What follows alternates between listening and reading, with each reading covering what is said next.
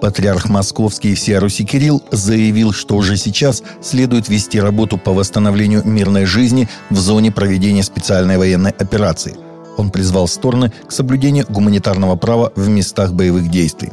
Даже в условиях вооруженных конфликтов человек должен сохранять свое достоинство и заботиться о достоинстве окружающих его людей – исключение запрещенных методов ведения военных действий, защита гражданского населения, соблюдение международного гуманитарного права, уважение к пленным и раненым.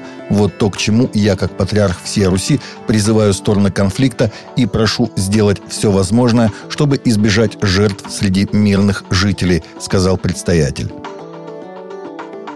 Председатель Госдумы Вячеслав Володин в среду на открытии в Нижней Палате выставки «Тысяча столетия принятия ислама в Волжской Булгарии» отметил уникальность опыта сохранения межконфессиональных отношений в России и призвал дорожить ими и развивать. Для нас это возможность окунуться в историю нашей страны через историю ислама, который к нам пришел тысячу сто лет назад, сказал Володин. К тому же, добавил он, это большая обязанность бережно нести по жизни то, что смогли достичь наши предки, выстроить такие отношения – Володин отметил, что эти отношения уникальны, потому что нет таких примеров в мире, чтобы огромная страна, имеющая федеративное устройство, вот так в том числе выстроила отношения на межнациональном уровне, на уровне взаимоотношений в рамках конфессий. Патриарх Московский и всея Руси Кирилл выступил с инициативой лишения частных клиник права на проведение искусственного прерывания беременности – он призвал законодателей смелее подходить к вопросу защиты жизни, не обращая внимания на мнения, пугающие якобы ростом нелегальных операций. Любые нелегальные действия должны получать достойный ответ, заявил патриарх, выразив надежду, что правоохранительные органы позаботятся о том, чтобы вопросы здравоохранения оставались в исключительном видении профессионального медицинского сообщества, а не коммерсантов вышло обращение организаторов слета «Паспорт-2022» к молодежи. Дорогие друзья, мы знаем, что вы очень ждете информацию о молодежном слете «Паспорт». В связи с текущими событиями, которые затрудняют проведение слета в нашем обычном месте, мы вынуждены объявить, что «Паспорт-2022» не будет проходить в Крыму. Но это не значит, что его не будет. Мы проведем 10 слетов в разных городах. Все они объединены одним названием «Паспорт молимся». Будем молиться, поклоняться Богу и продолжать влиять на духовный мир, чтобы Царство Божие распространялось. Уверены, что в 2023 году паспорт пройдет в привычном формате. Даты и города, где пройдут молодежные слеты в 2022 году, прилагаются на странице РЦХВЕ.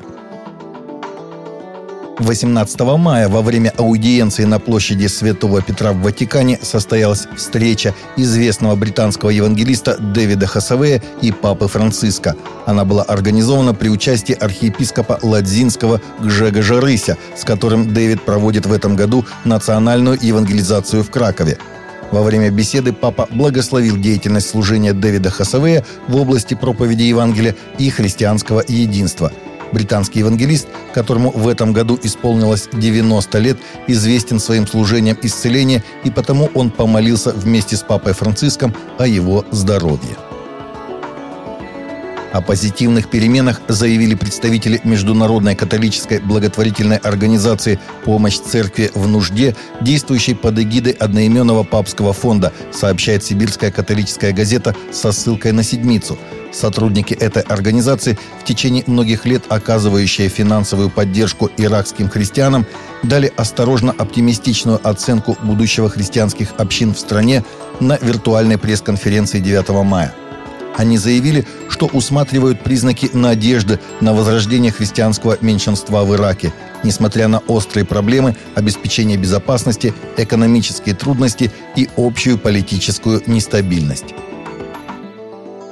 Лазанское движение проведет свое следующее глобальное собрание в Сеуле, Южная Корея в сентябре 2024 года, приурочив его к 50-летию своего первого собрания. Ожидается, что четвертый Лазанский конгресс по всемирной евангелизации в 2024 году соберет тысячи христианских лидеров со всего мира. Об этом рассказал генеральный директор Лазанского движения Майкл О. В начале мая во время встречи религиозных лидеров в кампусе Инчхонского церковного сообщества в Нури сообщает The Christian Post. В анонсе Лазанского движения говорится, что эта встреча станет поворотным моментом в христианской истории Четвертого Лазанского конгресса. Он будет проведен в Сеуле, организован Кореей, Японией и другими азиатскими церквями в тесном сотрудничестве с лидерами со всей Азии. Таковы наши новости на сегодня. Новости взяты из открытых источников. Всегда молитесь о полученной информации и молитесь о мире для всех и каждого.